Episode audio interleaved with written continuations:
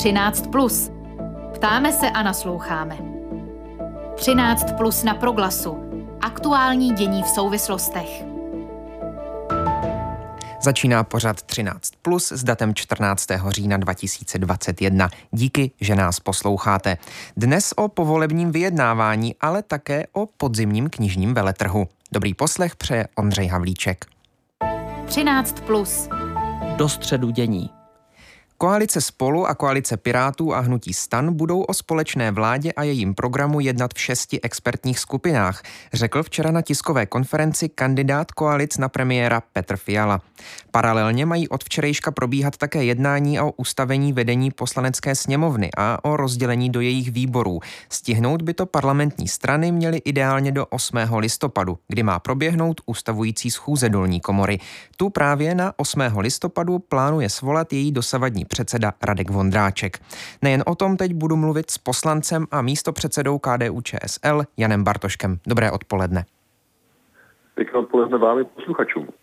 Jaké jsou oblasti těch šesti expertních skupin, které mají jednat o vládní spolupráci? Já když jsem včera poslouchal Petra Fialu, tak on zmínil eh, třeba tu oblast eh, školství a kultury. Jaké jsou ty další? Ty půdory z těch eh, vyjednávacích polí nebo řekněme těch oblastí nekopíruje ministerstva, to je třeba říct. Vždycky je to, řekněme, nějaká, nějaké spojení. Já jsem například v skupině, která bude řešit oblasti ministerstva vnitra, dále digitalizaci a potom oblast eh, ministerstva spravedlnosti. Tímto způsobem je to rozděleno. Za každou stranu z těch pěti, to znamená v rámci koalic spolu a Pirátů a stanů, eh, byl delegován jeden člověk, jeden odborník, který má na starosti tuto oblast a eh, tam potom budeme hledat schodu, případně oblasti nebo body, v kterých schoda není a budeme hledat řešení tak, abychom našli přijatelný kompromis. V té vaší expertní skupině, kde čekáte, že vyvstanou ty potíže, kde se možná zaseknete na nezhodách mezi koalicemi? Zatím, tak jak jsem studoval uh, oblast, co se týká ministerstva vnitra, digitalizace a ministerstva spravedlnosti, jsem zatím nenarazil na nějaké zásadní uh, rozpory.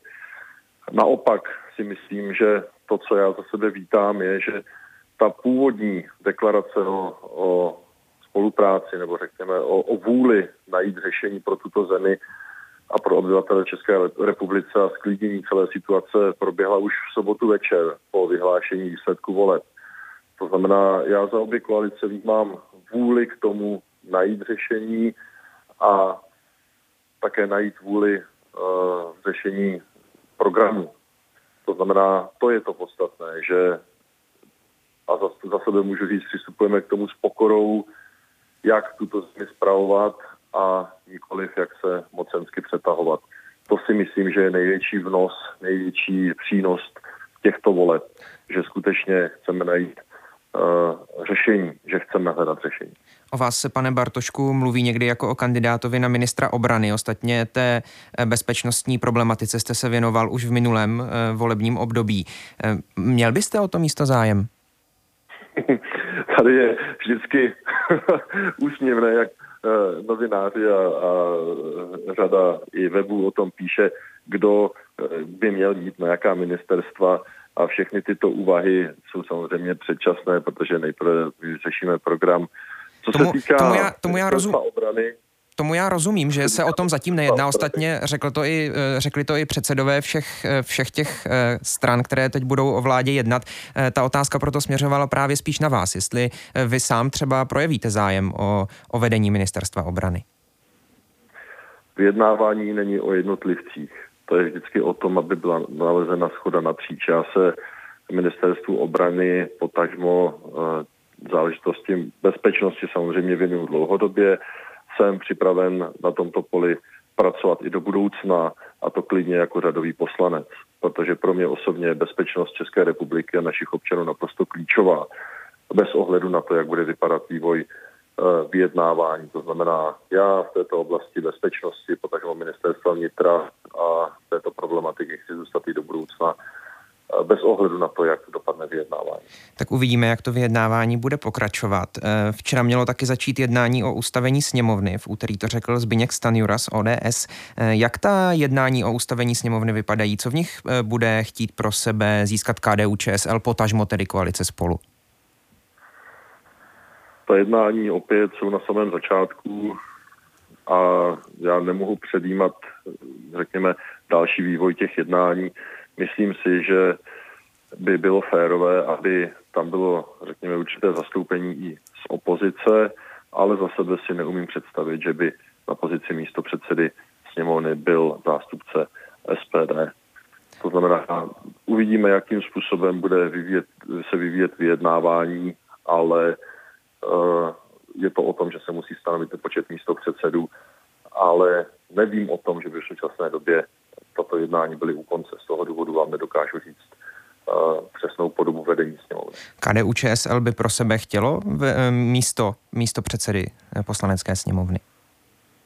Ano, tento požadavek je jednání v rámci vyjednávání, kdy KDU ČSL si myslí, že by bylo dobré, aby zástupci všech tří stran v rámci koalice spolu, tedy ODS, Teď se omlouvám, nějak nám vypadlo spojení. Slyšíme se dobře, pane Bartošku? Teď jsem vás neslyšel. Ano, já vás my teď, my teď máme nějaké vlny. Ještě jednou se zeptám, pane Bartošku, slyšíme se? Ano, slyším. Slyšíte mě? Výborně, teď už, vás, teď už vás opět slyšíme, výborně. Eh, pojďme eh, s Janem Bartoškem, poslancem a místopředsedou KDU ČSL. Teď v pořadu 13 plus na rádiu Proglas mluvíme o povolebních vyjednáváních a taky o té aktuální situaci, protože ta povolební vyjednávání letos zatím probíhají bez tradiční účasti prezidenta republiky. Ten je hospitalizován v ústřední vojenské nemocnici. Podle jejího ředitele Miroslava Zavorala jsou důvodem komplikace, které provázejí prezidentovo chronické onemocnění. Eh, Senátní ústavní komise už oznámila, že bude příští úterý jednat o využití pravomoci z článku 66 ústavy, který umožňuje oběma komorám parlamentu společně se usnést, že prezident ze závažných důvodů není schopen vykonávat svoji funkci. Eh, Jak se k tomuto stavíte v koalici, v koalici spolu a v poslaneckém klubu KDU ČSL? Zatím role prezidenta není klíčová, byť by předchozích eh, volbách pan prezident vždycky fungoval jako jakýsi mediátor celého procesu, což letos není. Ta vyjednávání a příprava budoucí vlády eh, mohou probíhat a probíhají bez eh, účasti prezidenta. Jeho role bude naprosto klíčová v okamžiku, když se obě koalice budou schopni domluvit na programovém prohlášení s tím, že deklarují, že mají v poslanecké sněmovně většinu. V ten moment bude důležité, aby pan prezident pověřil eh, nebo jmenoval premiéra, což za nás je pan Fiala z ODS. A do té doby bych nepředbíhal události, včetně toho, že bychom měli uplatnit článek ústavy 66. Já pevně věřím, že pan prezident bude a je schopen vykonávat svůj úřad Eh, alespoň nás o tom zatím ujišťuje kancelář prezidenta. Prezident má ale přece i další pravomoci mimo jmenování předsedy vlády. Například před včerejškem měl z nemocnice jmenovat předsedu krajského soudu v Brně. Kromě toho připomenu pro posluchače třeba vrchním velitelem ozbrojených sil. Eh, a ta chvíle, kdy bude muset vykonávat tu jednu, tu jinou ze svých pravomocí stanovených eh, ústavou, může přece nastat kdykoliv. Tak mě zajímá, je prochod České republiky bezpečné zůstávat ve stavu, kdy vlastně nevíme, jestli je prezident republiky schopen vykonávat svůj úřad. Tady leží tvrzení proti tvrzení, kdy kancelář prezidenta republiky říká, ano, pan prezident je schopen výkonu funkce, já pevně věřím, že nelžou, protože se to týká nejvyšší ústavní, že se to týká nejvyššího ústavního činitele. Na druhou stranu můžeme vidět, že pan prezident je nemocný, a je potřeba k tomu přistupovat s veškerým respektem k jeho soukromí i k jeho nemoci. A to klíčové se ukáže, zda pan prezident je schopen vykonávat úřad, bude poté, co bude provedeno jmenování premiéra. Já se omlouvám, ale stačí, No. Stačí v této chvíli ta víra v to, že eh, kancelář prezidenta republiky mluví pravdu? Já zase možná jenom i pro posluchače připomenu, že my o tom zdravotním stavu nevíme téměř nic. I nejvyšší ústavní činitele jako předsedové obou parlamentních komor podle svých slov komunikují jen s kancléřem Minářem, tedy ne přímo s prezidentem Zemanem. Eh, prezidentův mluvčí Jiří Ovčáček veřejnosti jen řekl, že se prezidentovi daří lépe a že si objednal na oběd jeden den meruňkové buchty a druhý den vinou klobásu. Navíc tu máme ta tvrzení ze včerejška, kdy Deník N přinesl informace o tom, že prezident je na tom pravděpodobně mnohem hůř, než jak o tom mluví jeho okolí. Dokonce prý má být dezorientovaný a obtížně komunikovat. Tak eh, mě napadá, jakou teď máme jistotu, že prezident je opravdu zdravotně způsobilý k výkonu své funkce, protože ty indicie hm, spíš směřují druhým směrem. Jedno z řešení se nabízí samo a to je, aby stávající předseda poslanecké sněmovny Zdeněk Ondráček požádal o schůzku s panem prezidentem na základě této schůzky referoval o zdravotním stavu pana prezidenta. Budete ho k tomu vyzývat? Radka Vondráčka. Obrátím se na něj s touto žádostí, aby tento krok učinil, protože si myslím, že to je naprosto nezbytně nutné. Na druhou stranu říkám s tím, to, že pan prezident je nemocen, současně je zodpovědné vědět, v jakém je zdravotním stavu. Říká Jan Bartošek, poslanec a místo předseda KDU ČSL, byl v uplynulých, hosta, byl v uplynulých minutách naším hostem. Díky moc za váš čas naslyšenou. Děkuji a pěkné odpoledne.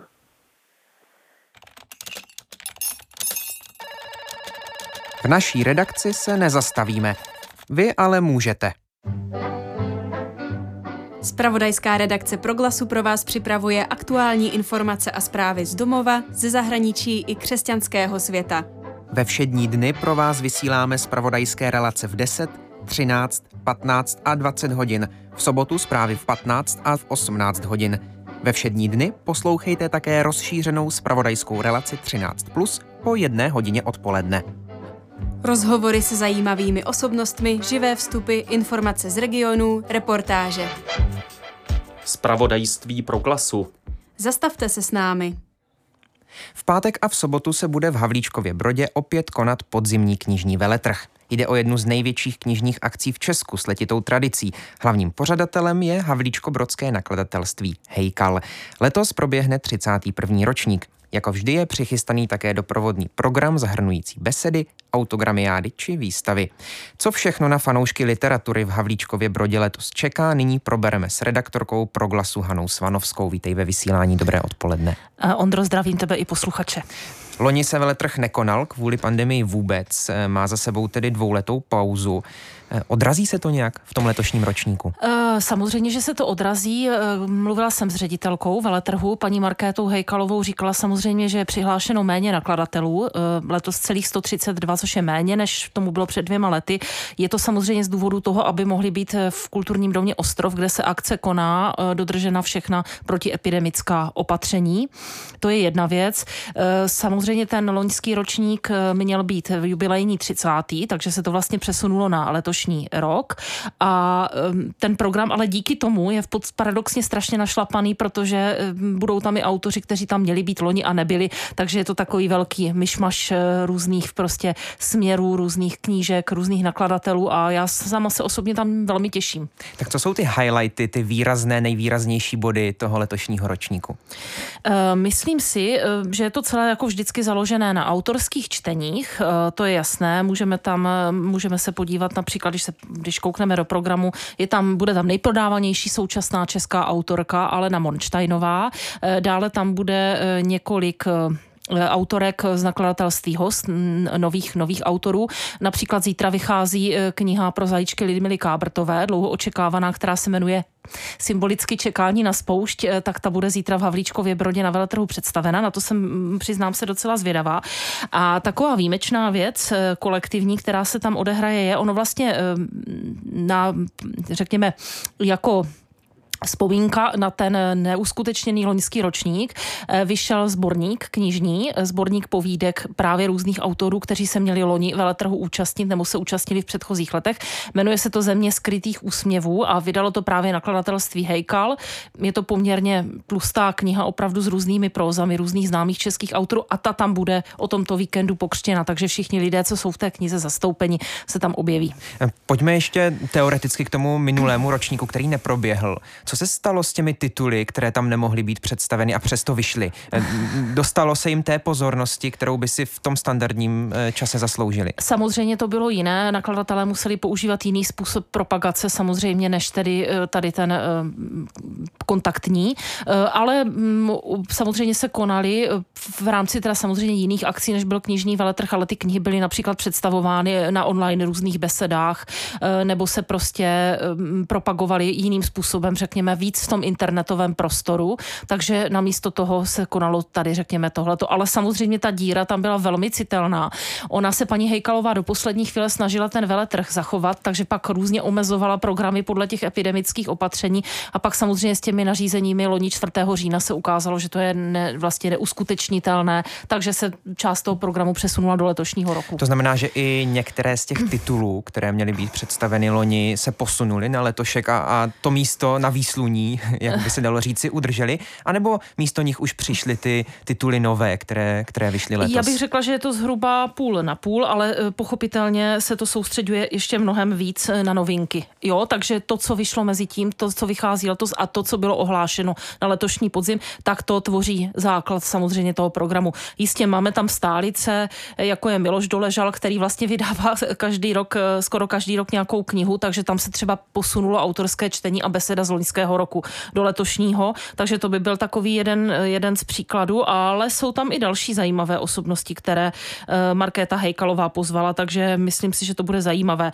I třeba pro hudební fanoušky, nebo řekněme třeba pro fanoušky diplomatů, eh, bude tam eh, beseda s Michaelem Kocábem, s hudebníkem u příležitosti, které, nebo pořádá to nakladatelství Galen, které vlastně vydává různé hudební publikace a texty, anebo se tam objeví jméno jako Jiří Dědeček, což je písničkář, ale zároveň předseda Českého penklubu a svůj popelnicový román, eh, knihu, která byla nominována na Magnézii Literu za minulý rok, představí rovněž písničkář a spisovatel Vladimír Merta. S literární redaktorkou Proglasu Hanou Svanovskou si povídáme o eh, podzimním knižním veletrhu, který se v pátek a v sobotu bude konat v Havlíčkově Brodě. Ostatně, Hanko, ty se tam sama eh, vydáš do Havlíčkova Brodu. Napadá mě, je ten podzimní knižní veletrh také takovým odstartováním toho předvánočního knižního eh, maratonu, který běží a kdy se vždycky čeká na to, eh, které budou ty eh, vánoční trháky? Myslím si, že ano, že se to tak dá říct. Skutečně některá nakladatelství chystají knihy přímo už, aby je představili na, na u příležitosti Havlíčko-Brodského veletrhu, takže dá se to tak říct, že ano, tam svým způsobem, trošku nadsazeně řečeno, začíná ten vánoční knižní trh svým nějak prostě se začíná formovat. To umístění veletrhu v Havlíčkově Brodě je taky specifické. Je to, je to tak napůl mezi, mezi Prahou a, a Brnem. Lze ten festival srovnávat, nebo ten, ten veletrh srovnávat třeba s tím pravděpodobně nejznámějším knižním festivalem Světem knihy? Eh, myslím si, že tohle má přece jen malinko jinou atmosféru. Jak už si Ondro říkal, je to na polovině cesty mezi Prahou a Brnem. To znamená, mm, je to takové půvabné, že vlastně není to u nikoho doma. Ani u Pražáků, ani u Brňáků. A všichni se tam vlastně scházejí na půl cesty. A ještě jedna věc, která tam je pro mě důležitá, je to na Vysočině, což si myslím, že je opravdu dobré místo pro pořádání literárních setkání. Když si vezmeš, tak eh, nedaleko máme Petrkov, že spojený s Bohuslavem Reinkem. Eh, nedaleko je ta, hm, řekněme, idylická, eh, literárně idylická a emblematická Vysočina, takže i v tomhle je to pro českou literaturu, řekla bych, pozoruhodné místo. A co já osobně na to mám ráda, ona je tam ta atmosféra velmi domácká. Tím, že to není pražský veletrh, je to prostě kulturní dům Ostrov v Havlíčkově Brodě. Tím nechci snižovat význam Havlíčkova Brodu jako města ze strany nás Pražanů nebo nás Brňanů, jak chcete, ale je, je to charakteristické takovou domáckou a velmi přátelskou atmosférou. Proto já tam osobně nesmírně ráda jezdím. Jak je to se zahraniční literaturou na, na eh, podzimním veletrhu knihy? Ta se tam objevuje také? Nebo? Objevuje se tam také, samozřejmě v mnohem menší míře, než je tomu třeba na Pražském světě knihy, kde tedy jsou, je to na některé zahraniční autory i cíleno tak tady převažuje tedy ta produkce domácí, ale určitě nějací hosté budou. Eh, Markéta Hejkalová v pozvánce, kterou udělala pro Proglas, mluví například o jednom rakouském autorovi detektivek, kterého Hejkal vydával nakladatelství, takže třeba ten tam bude. Ty osobně, s čím jedeš na eh, veletrh knihy?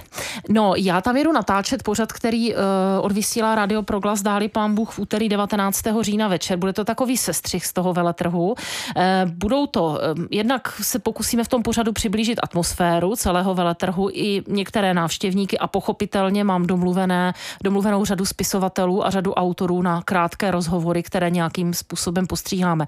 Já bych zdůraznila možná ještě jednu stránku a to není ta úplně programová, a sice on ten veletrh je místo úžasných lidských setkání. Takže Lidi se tam různě propojují, provazují, seznamují se navzájem. Eh, pochopitelně se tam potkávají staří známí z různých koutů republiky, takže ono to má i tady tuhle tu nesmírně příjemnou rovinu společenskou. Říká Hana Svanovská, literární redaktorka Radia Proglas, byla mým hostem v pořadu 13+. Díky moc za tvůj čas. Já děkuju.